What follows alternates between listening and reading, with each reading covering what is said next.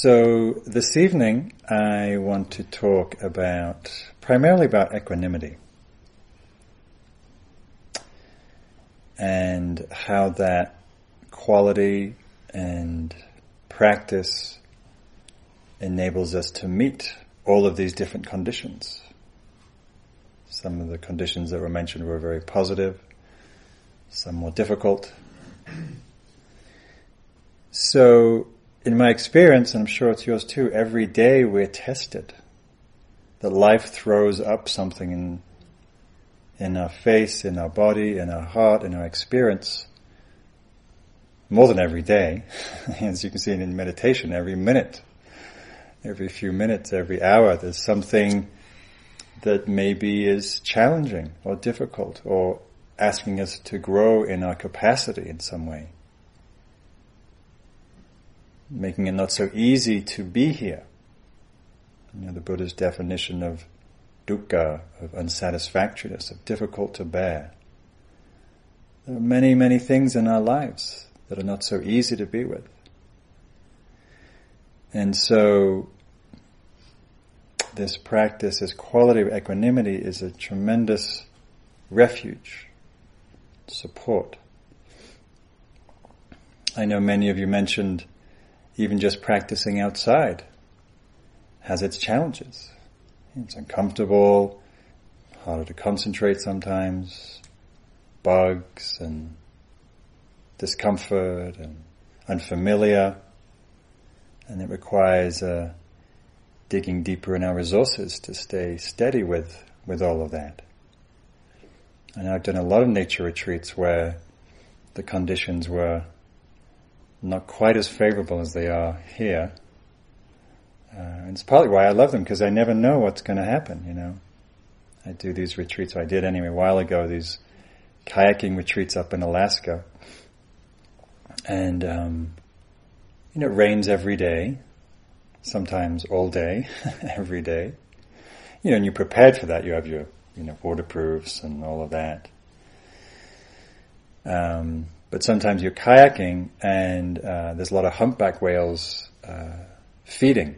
They come back from their migration to Alaska and they're very, very hungry.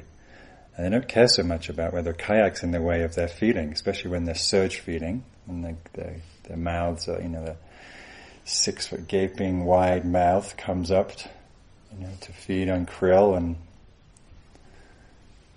herring.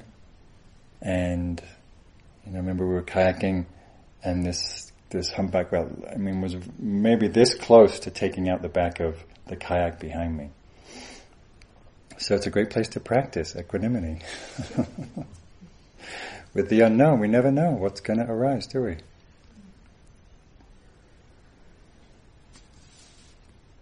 So in this life, as the Buddha mentioned, it's full of ups and downs. It's full of changing conditions. He talked about as the eight vicissitudes. The eight changing winds that blow through our world, blow through our life, blow through our body. Of course, there are many more than eight, but he uh, named eight. See if you can recognize these happening today or the last hour. Pleasure and pain gain and loss, praise and blame, and fame and disrepute, or renown and being disparaged. So the first four are particularly common. In every moment there's perhaps a leaning towards or away from pleasure and pain. Certainly not a gain and loss. And so that's the nature of this life, being in a human body on the on planet Earth. And so it asks us to find a way to meet that with some steadiness. Not so easy when we lose everything that we know or we love, a loved one, or we deal with chronic pain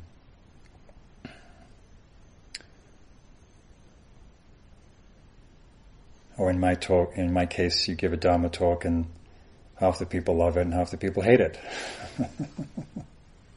or the cooks. So I used to cook here. Same thing. Some people would love it, some people would hate it. So where do we stand in that? Where do we find our ground? This is a poem from Anna Akhmatova. She says, Everything is plundered, betrayed, and sold. Death's great black wing scrapes the air. Misery gnaws to the bone. Why then do we not despair? By day from the surrounding woods, cherries blow summer into town. At night the deep transparent skies glitter with new galaxies. And the miraculous comes so close to the ruined, dirty houses. The miraculous comes so close to the ruined, dirty houses. So I think that's a great example of the, the range in this world. Death's great black wing scrapes the air.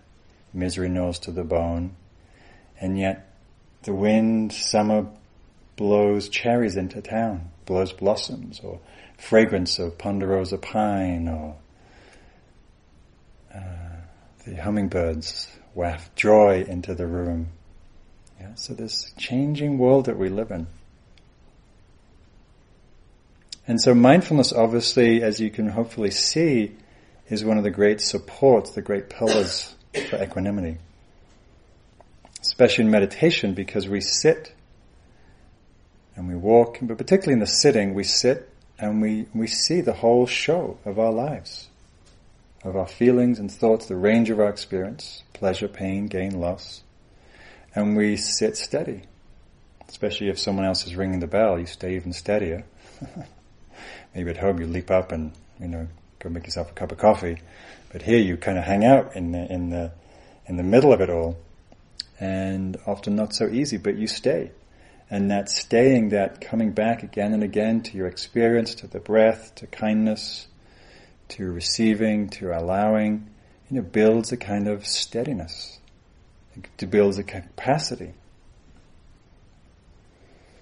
And that capacity is what translates into how we meet the conditions of our lives, which are usually much more, uh, much more upheaval to them in our relationships, in our work, dealing with money and uh, security and children and parents and all that. This is from Suzuki Roshi. He said, You don't really know what it means to sit in meditation until there is some great difficulty in your life. Not until something happens like the grave illness of someone you love. And then you're tearing your hair out and pacing back and forth in the corridor of the hospital, and there's nothing you can do. And finally you take a seat in the midst of your fears and your sorrows and thoughts and worries, and you just sit in the middle of it all. And that's the moment that you begin to understand the power of your practice. Does that sound familiar? You sit, you take your seat in the midst of your fears and sorrows and thoughts and worries. And you just sit there in the middle of it all. You know, it sometimes there's nothing we can do, as he says, except open to the truth of it. Be with it, allow it. Sometimes, of course, there is place to act, to move, to, to help, but sometimes there isn't. So equanimity is, uh, there's many different ways to look at equanimity. One way I think about it is it's an unwavering steadiness. It's the steadiness, just as Suzuki was pointing to, of staying steady no matter how difficult or disturbing the things that are coming towards us. And I like to think that our practice outdoors is really a support for that. You know, because there's a lot of things come and go, um, distractions and discomforts and this is an example of a friend of mine, um, this is from my book, uh, who was doing a standing meditation in the south of France on a retreat and uh, she was developing some equanimity, as you will see. While doing a standing meditation with my eyes closed in the forest, I noticed a tickle on my face. It traveled repeatedly from my mouth to my right eye and back again over a period of about 10 minutes. Trying to practice non-reactivity, I breathed patiently, sensing many light legs busily walking back and forth. After some time, a new strange sensation appeared on my mouth like it was being covered. Curiosity got the better of me and I opened my eyes. A small spider had woven a delicate web over my mouth and secured its gossamer thread on an eyelash. I felt an exquisite intimacy with this being. I felt touched at being considered a part of nature suitable to make a home on. And yet at the same time I knew I would shatter its home and our intimacy when I opened my mouth. What intimacy, delicacy, and destruction. The touch of grace is delicate as a spider's thread. So I don't know how many of you have had spider webs woven on you this this this week. Um, certain lot of flies and maybe some ants. I know someone was talking about being bitten by an ant, and so many opportunities to uh, stay steady. Yeah? And, and, and, and, and what I love about that story is what gets revealed in the steadiness of what, what, what, what's allowed, in that case, a very beautiful connection with this very delicate creature.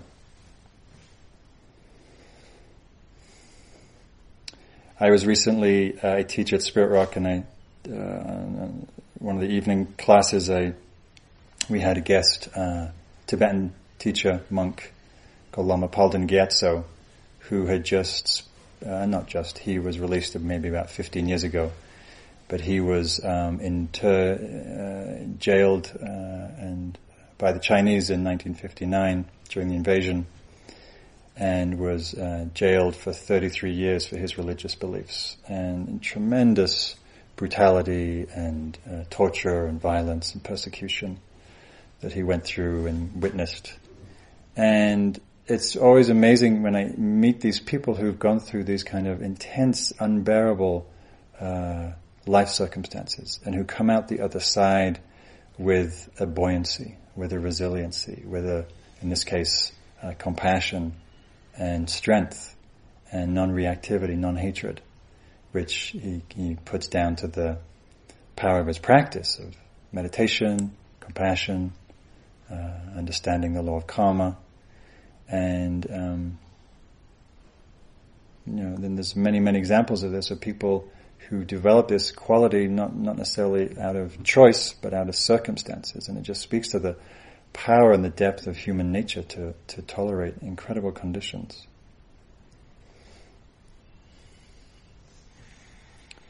So another facet of equanimity is a, is, a, is an unconditional acceptance of the way things are which doesn't mean a passivity, it doesn't mean we don't respond, but it means we initially meet the conditions as they are. Usually we're so quick, as we mentioned, to jump in, to react, to change, to fix, to control.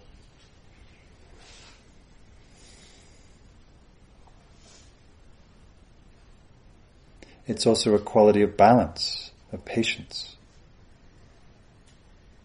When we have a steadiness of heart and mind, we have more resiliency or facility to stay and stay steady with something with a patient quality. And as you see, it's really necessary when we're with ourselves in an intimate way like we are in meditation. It requires a lot of patience. Just to have patience with our crazy mind. You know, 65,000 thoughts a day apparently we think. 90-95% we thought yesterday. That requires a lot of patience. we have to deal with it every day, let alone all the other things we have to deal with. This is a story about patience. It's a great metaphor for practice. A man observed a woman in the grocery store with a three-year-old girl in her basket, in her, you know, shopping cart. As they passed the cookie section, the little girl asked for cookies expectantly, and her mother told her no. The little girl immediately began to whine and fuss, and the mother said quietly, Now, Monica, we have only half the aisles left to go. Don't be upset, it won't be long. Soon they came to the candy aisle, and again the little girl began to shout for candy. And when told she couldn't have any, she began to cry. The mother said, There, there, Monica, don't cry, only two more aisles to go, and then we'll be checking out. When they got to the checkout stand, the little girl immediately began to clamor for gum and burst into a terrible tantrum upon discovering there'd been no gum purchased. The mother patiently said, Monica, we'll be through this checkout stand in five minutes and then you can go home and take a nice nap. The man followed them out to the parking lot and stopped the woman to compliment her. I couldn't help noticing how patient you were with little Monica, he began. Whereupon the mother said, What do you mean? My little girl's name is Tammy. I'm Monica.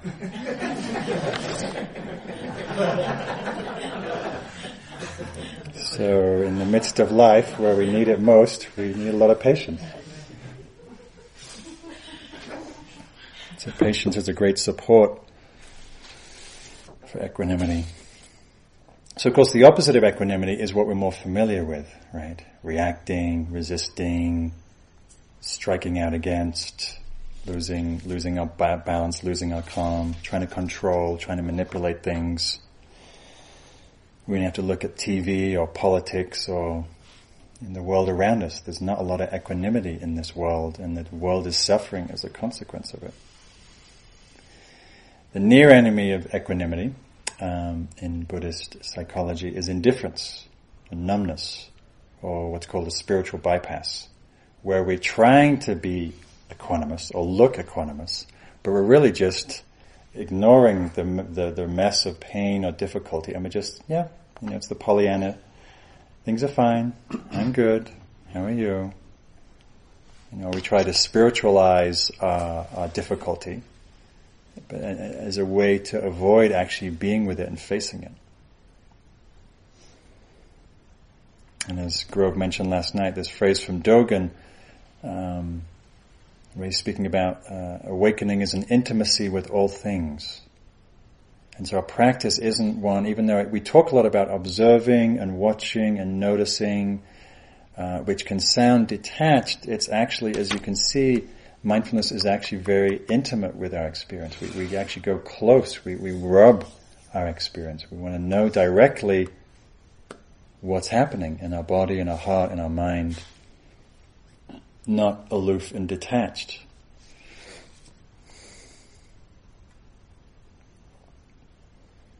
This quality of equanimity also gives us a tremendous courage because we have that steadiness, so there's a kind of ability to stay steady with difficulty. There's a really great story, uh, some of you I'm sure know, uh, from the Zen tradition of uh, during a time of war in Japan, and there's approaching uh, enemy army that's basically plundering and burning and destroying killing as they move through this land and they come up to the grounds of a monastery and all the monks have fled uh, except for the, the, Zen master who's sitting uh, in his throne in the Zendo, and the uh, general of the army who's notoriously uh, uh, violent and brutal hears about it and Uh, finds the the fact that this monk would stay behind very audacious, and so he storms into the Zendo, uh, and paces up to the, the Zen master and says, "Do you know I could cut off your horde? I could cut off your head with a single swipe of my sword without blinking. And the Zen master says, Do you know that you could do that and I wouldn't blink? yeah, so standing there steady, equanimous beyond conditions. So I don't expect anybody to come through here with a test of, you know, that's the, you know, the final day test. We'll bring the sword in. Let's see if you blink. Although there's a beautiful story, I just reminded of uh, uh, this monk Ajahn Sucitto, who's um, a great teacher uh, in the Ajahn Chah tradition, who, uh, when he was in, in, in Tudong in pilgrimage around India, uh, in Bihar near Bodh Gaya, which is uh, notorious for its bandits. Um, it's pretty lawless, ironic. Bodh Gaya, the place the Buddha got enlightened, is the most lawless, crime-ridden uh, state in the country of India. And um, he was, they were attacked by bandits. Uh, he and his assistant, and his assistant uh, ran into the woods out of fear. And uh, Ajahn Sucitto just you know, sat, and uh, they they stripped him and took all his belongings. And uh, a man got a hatchet, and Ajahn Sucitto just pointed to his neck, just gave his neck, and said, "Okay." And um, I think the the uh, the bandits saw that this man was a really deep spiritual practitioner and let him go. So that's the profound serenity or equanimity that's possible.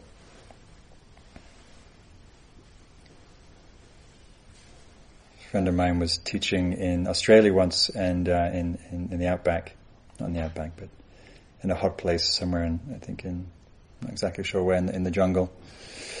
And um, uh, there was one man who'd been particularly struggling with uh, holding on and, and, not wanting to let go of certain things in his life.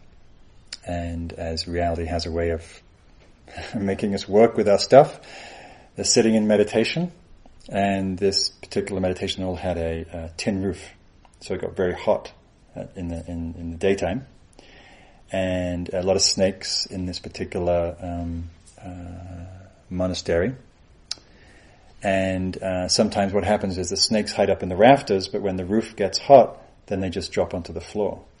So in the middle of this meditation, this particular meditator who was having trouble letting go, he's sitting, and this snake lands on his lap and coils up, and is just doing this. and so my friend Christopher, he hears this.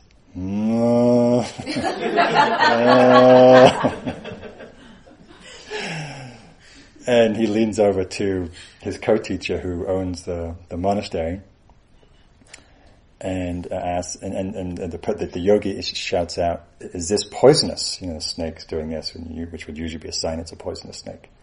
So Christopher leans over and says, is it, is it poisonous? And the, the, the, co- the owner said, not too much. Whispered. and so the yogi had to just sit there, you know, really still, so not to be a threat. Because you know, most most living beings on this planet, they're usually scared of humans. Only attack if we're a threat, including snakes. And once it realized it wasn't a threat, you know, slid down, slid through the other yogis who also had to practice some equanimity, and out into the forest. So you never know when uh, when conditions are going to require some equanimity practice. Since I'm in storytelling mode, I'll tell one more story and then I'll move on with my talk. So the same, uh, my same friend was in a monastery in Thailand, and uh, when he was a monk, and there was a lot of dogs, as there are, as there are in monasteries in Thailand and Southeast Asia, and there was a particular racket because these dogs were chasing a snake through the courtyard. A lot of snakes in Thailand. And there's a monk sitting at the edge of the courtyard, meditation under a tree. And the dogs are sort of chasing this snake towards this monk. And of course the snake has nowhere to go to hide from the monk, so the snake goes up underneath the monk's robes. and I've been told that monks don't wear undergarments. Underpants. so, and again, the snake, the, the, the monk has to sit there in complete stillness. And apparently this went on for hours. The dogs were barking and yapping and eventually they left and got bored and at some point the snake slowly slithered out. so we have a few snakes here on the ground, but uh, as you may have seen, if you've been fortunate to see some grass snakes, some garter snakes.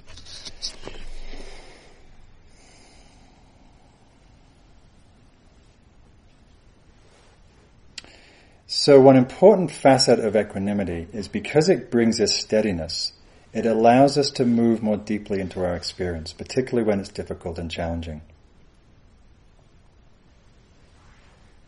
And you may notice this working with physical pain, working with emotional pain, that if there's no equanimity, it's really, it's almost impossible to stay with a difficult experience.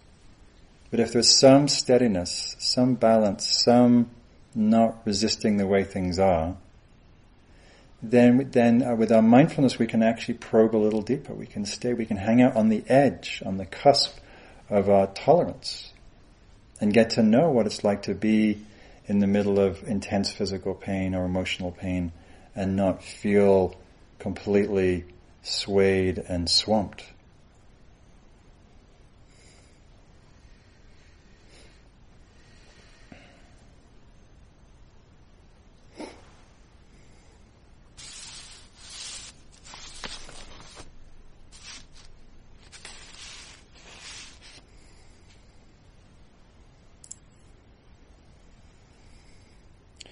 And then we all have our nemesis with equanimity. We all have our places where we can have some, some balance. And then we all have our places that are challenging. So what, what, what places are you challenged by in terms of your equanimity.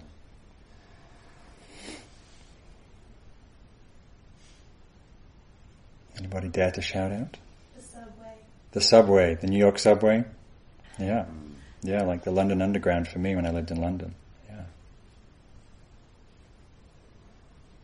For me, it's seeing people harm children, being abusive to children, verbally or otherwise.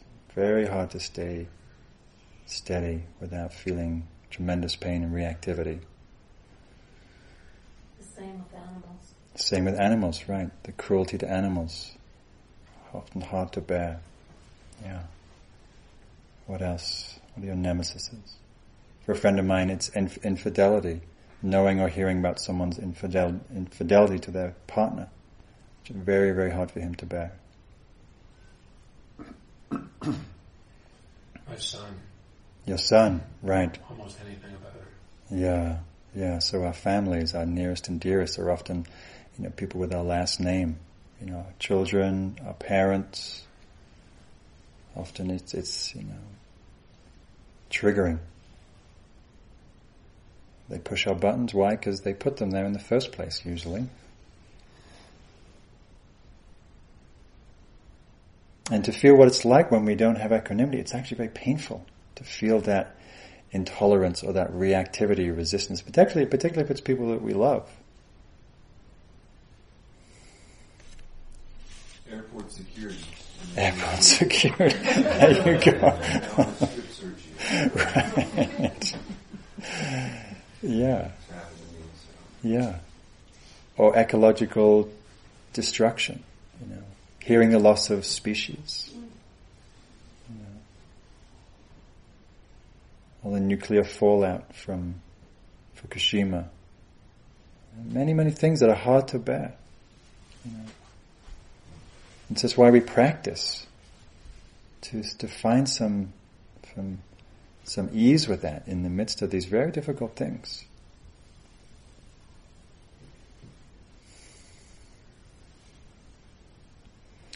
This is a poem from a friend and neighbor of mine, Jennifer Welwood, and um, she's speaking in a way to equanimity. She says, "Willing to experience aloneness." Oh, the fruits of what happens when we can stay steady with experience. Willing to experience aloneness, I discover connection everywhere. Turning to face my fear, I meet the warrior who lives within. Opening to my loss, I gain the embrace of the universe. Surrendering into emptiness, I find fullness without end. Each condition I flee from pursues me. Each condition I flee from pursues me. Each condition I welcome transforms me and becomes itself transformed. To play, it is purest delight. To honor its form, true devotion. So I think this line is particularly poignant. Each condition I flee from pursues me. It's similar to a, a line from Ajahn Chah who says, by running away from suffering, we run towards it. So, and a lack of equanimity makes us flee. But we can never flee very far because we, guess what? We follow ourselves. our mind and our habits and our personality follows us. You know, we go to Hawaii and guess what? My mind shows up. Hi! I'm here. Remember that fantasy, that unsent email, that disaster that you're trying to forget about? So practice is always an invitation to turn into, to meet, to look at, to go into, to delve, to dive. Each condition I welcome transforms me. a beautiful way of describing it.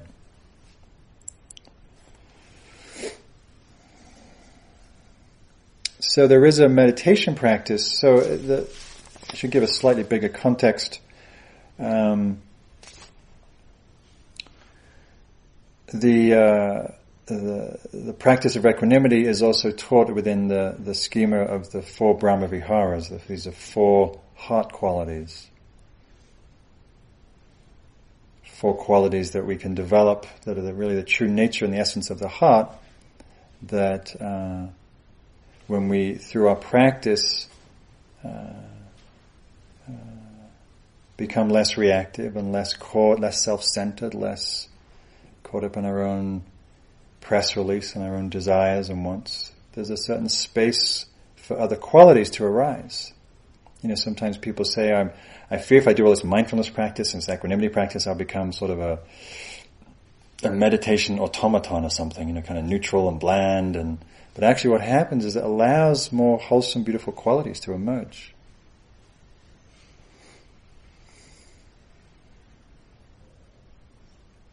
So, and with so as equanimity, so these qualities, they're love, compassion, appreciative joy, and equanimity. And I, I only have time to touch on them this evening. But one of the things that we can see is how they're intertwined. So as we become more equanimous and we can stay steady with our difficulty, it allows us to move into it when we can move and meet our difficulty. It allows, it can allow the heart to open. If our heart is open, there can be a response of compassion, tenderness. And heaven knows that we need that quality. Because as you can see, when we sit and we face ourselves, there's a lot, there's a lot of stuff that's not so easy loneliness, fear, antagonism, guilt, shame, loss. You know, I've heard all these things in this last few days from people. You know, and then there's, this, there's the global suffering. You know? So equanimity allows us to stay steady, to move into these difficult places.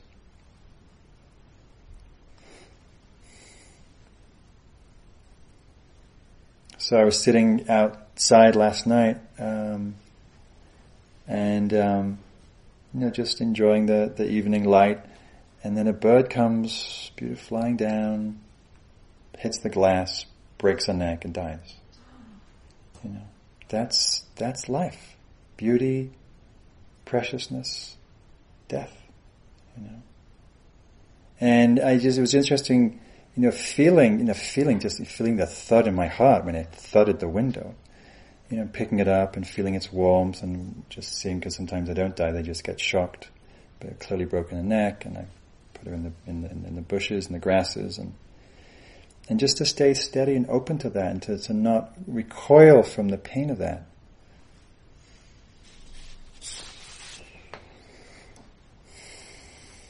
I was on a long retreat some years ago. Um, I was in the middle of a, some many years of long retreats in the 90s, and um, uh, as as can happen in the middle of a retreat, we can you know some old wounds and so, and pains and traumas can surface completely out of the blue. In which case, in my case, it was, and completely knocked me for six.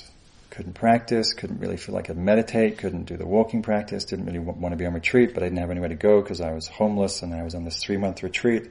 So I stayed on the retreat. And I had to hang out just with that pain and that sorrow, that the, the trauma that was arising. And what was interesting was because I'd been practicing for I mean, about a dozen years before then, uh, rather than resist it and kick and scream, there was a kind of a surrender that happened. And I wasn't trying to surrender. I wasn't trying to let go. I was happily being anywhere else but there.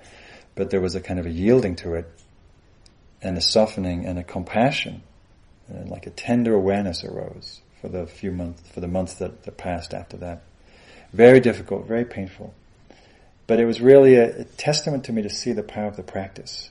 That the fruit of our practice, just like Suzuki Roshi talks about in the hospital, we never know when the fruit of our practice, of our efforts, of our patience, of our kindness comes to bear fruit.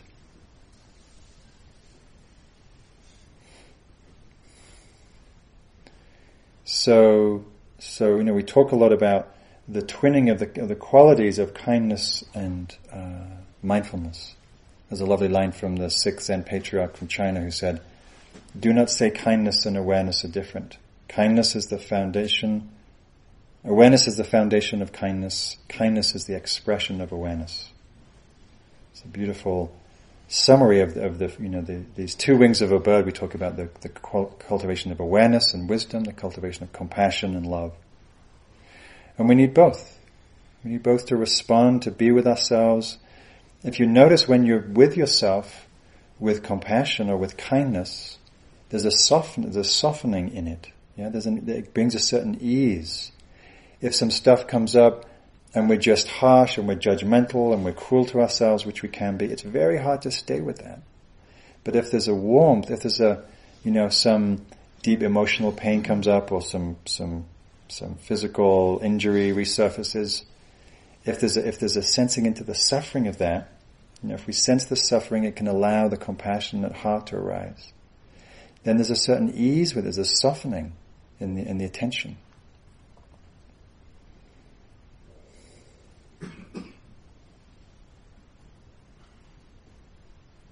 And you may think, well, I'm not a kind person, I'm not a compassionate person.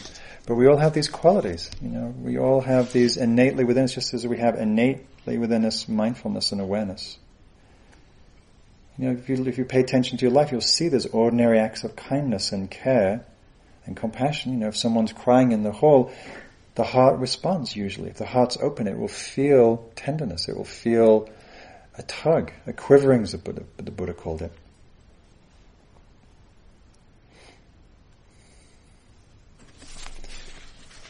So back to the great Dharma teacher, uh, Gary Larson. Can find it. So we're in hell. Satan's, you know, stoking his fiery fires. And he's shouting, Mom, no! Despite his repeated efforts to explain things to her, Satan could never dissuade his mother from offering cookies and milk to the accursed. There she is with a little, you know, little devil's apron and a tail and the horns and tray of cookies and milk to the fresh recruits to hell. So sometimes we surprise ourselves with, with this, uh, you know, the, spontaneous responsiveness of our hearts to kindness and compassion. If someone falls over, we, we, we, we're there to help. That's the, that's the movement of the heart. The heart wants every, every life to be well, wants life to be happy, wants ourselves to be well, wants others to be well. The Dalai Lama said, if you want others to be happy, practice compassion. But if you want yourself to be happy, practice compassion.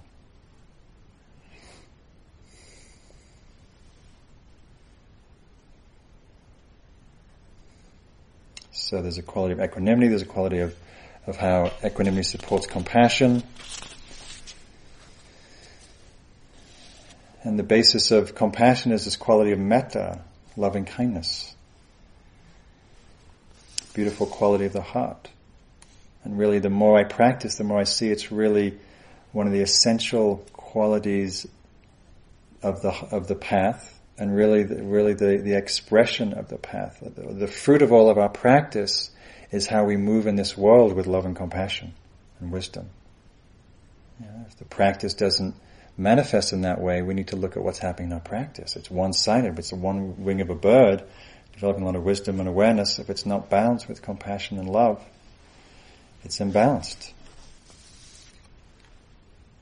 And again, mindfulness, all these qualities, what I love about this teaching is all the qualities interweave. So our mindfulness practice, becoming more aware, also, also supports the heart opening. Right? If you're just walking around this beautiful land, when you walk around with presence, right? How many things have you fallen in love with? Yeah? The daisies and the hummingbirds and the throat, the color of the hummingbird's throat and the horses today and the trees, the smell of the pine, you know, I mean, count the long list of things you fall in love because you're, you're attentive, you're awake, you're present, and then the heart responds. Yeah? If we're numb and closed down or just lost in, uh, you know, tumble dryer mind, we don't even notice the ranch. we're back home, you know, repainting the bathroom or whatever the, the chosen fixation of the day is, you know. So, so to see that relationship, how, how awareness brings forth this tenderness, this love, this affection. You know, our awareness becomes affectionate with each other, with ourselves. And we also practice it because we also have our blocks, our resistances. Usually the hardest place to practice that is with ourselves. Even though every tradition I know says it starts with ourselves, including the Buddhist tradition. The Buddha said, I looked around the world and I saw no one, no one uh, uh, more deserving, more worthy of my love than myself. That's true for each one of us. None of us is more worthy than ourselves to bestow our kindness. Right? But not so easy. And so to look at to look at the obstacles, you know, practice as Grove said yesterday, it's a purification practice. And we get to see what gets in the way of our natural being. Our true nature is awake, is loving, is compassionate. And when we're not in that, it's because we're caught in some conditioning that we want to get to know and be curious about.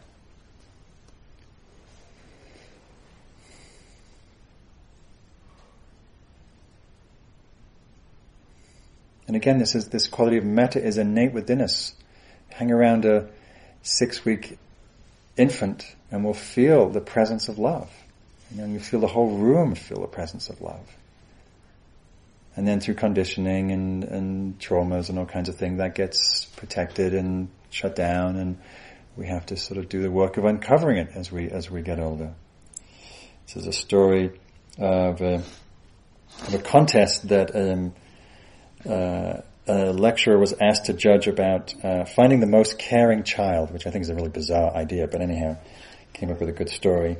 The winner was a four-year-old child whose next-door neighbor was an elderly gentleman who had recently lost his wife. Upon seeing the man cry, the little boy went into the old gentleman's yard, climbed onto his lap, and just sat there.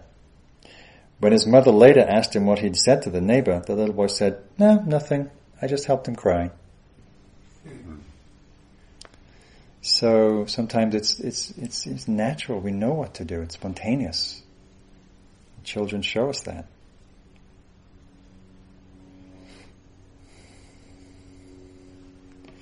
So all these things we can practice. You know, these, these Brahma Viharas are qualities, they're also practices. The metta practice of loving kindness, we're doing a little at the evening, just wishing, uh, using intentional phrases of uh, well wishing. May I be well, may you be happy, may we be safe, may we be free from suffering. We incline the mind to loving kindness by seeing the goodness in people, seeing the goodness in ourselves. It's one of the proximate causes for loving kindness is to see the goodness. And mostly we're pretty critical of each other. Have you noticed? we judge each other's clothes and the way someone walks and the way they meditate and you know, what they do for a living and on and on and on. What would it be to see the goodness in people? To look for the good qualities. I have some friends who, for whatever reason, naturally do that quite spontaneously. And they have a lot of joy and they see a lot of the beauty in people because that's what they're, that's what they're looking for. That's what they're seeing. But we can also practice that. We can, we can shift. You know, what's beautiful about the Buddha's teachings, it's saying, you know, because of the, the because of condition, because because we're conditioned, we have the chance to change those conditions. We can practice and change the, the, the, the, the destiny of our conditioning. So, so we have the practice of metta, of loving kindness, of saying these phrases, of seeing the goodness. The phrases of compassion, uh, which are similar intentional phrases, are just the, the well-wishing for someone to be free of suffering. May you be free of suffering. May you hold your suffering with ease. And these practices are generous practices. When, when we move through the world with kindness, with compassion, right, it's a generosity of heart. It's a gesture of generosity. Here's an example of that. Again, something, you know, these, these practices can these, these, these words can seem very lofty and, and remote, but they're very simple, very ordinary. This is a poem from Naomi Shihab Nye, Palestinian poet called Red Brocade. She says, the Arabs used to say when a stranger comes to the door, feed them for three days before asking who they are, where they've come from, or where they're headed. That way they'll have enough strength to, to answer. Or by then you'll be such good friends you don't even care. Let's go back to that. Rice, pine nuts. Here, take the red brocade pillow. My child will serve water to your horse. No, I was not busy when you came. I was not preparing to be busy. That's the armor everyone puts on to pretend they had a purpose in the world. I refuse to be claimed. Your plate is waiting. We will snip fresh mint into your tea.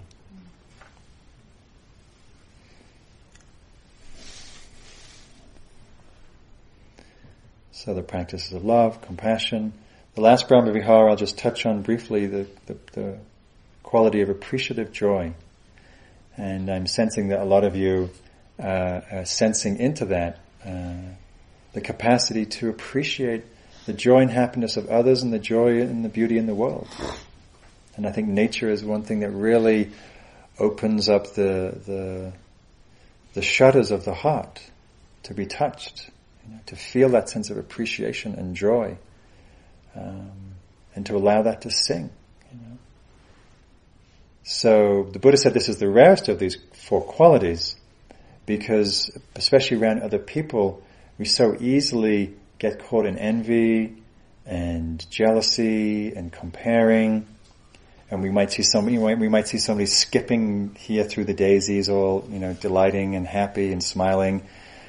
And then instead of going, oh, great, may they be completely fulfilled in the daisies, we go, oh, there's a little contraction, like, oh, they're just a bit too happy.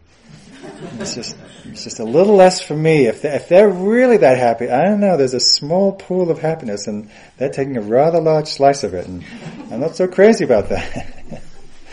so we, you know, we, we shut down, we contract, we, we compare, oh, I should be happier, why are they so happy? They just Miss Pollyanna and, and we have a whole story around it. Um, so the Dalai Lama has this great line, he says, Practicing appreciative joy, we increase our chances of happiness six billion to one. so, um, again, as you know, we, we we see where we are, we see maybe there's a contraction, and then we see if we can turn. Oh, maybe you know. And the phrase of, of appreciative joy is um, mudita is. Um, uh, I delight in your happiness. May your happiness and success continue to grow. So when your best, when you get home and your best friend says, "Hey, I've got this amazing new job. I got, I'm getting paid twice as much as I was before, and I'm moving to Maui, and I just found my soulmate," and and you're going, mm. "May your happiness and success continue to grow."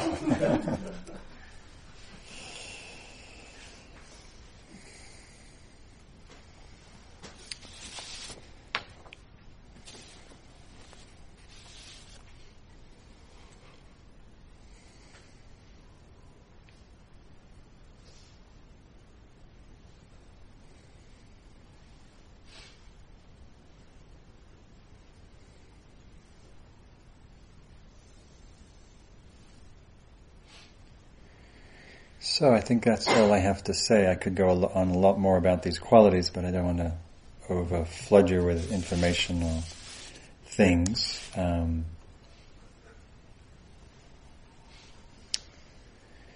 but to you know, partly we we we, we speak to these things, these qualities, uh, to bring them into awareness, to bring them into your into your radar, as it were. You know, because when, we, you know, as the Buddha said, when we incline our mind towards something, whatever we frequently we incline and ponder about, that the mind and heart becomes.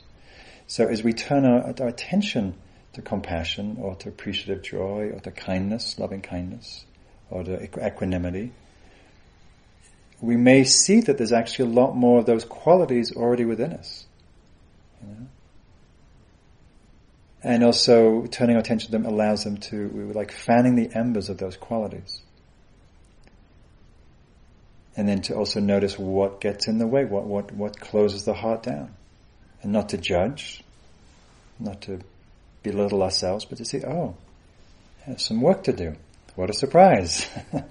let's look at this. Let's feel into this. Let's see what, why the heart isn't naturally loving.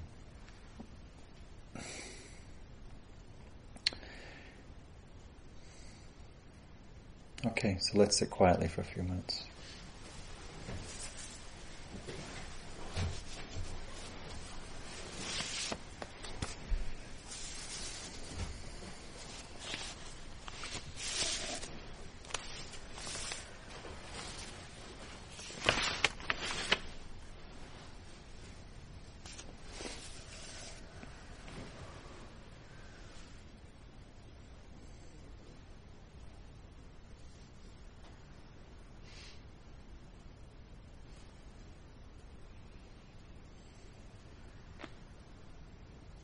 This is from Wendell Berry. To go into the dark with a light is to know the light. To know the dark, go dark. Go without sight and find that the dark too blooms and sings and is traveled by dark feet and dark wings.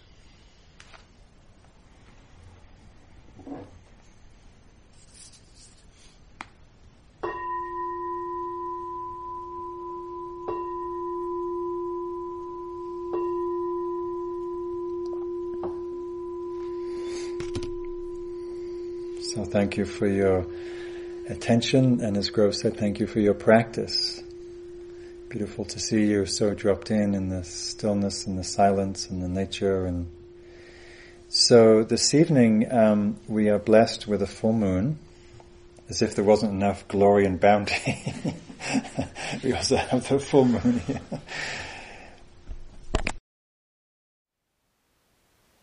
Thank you for listening.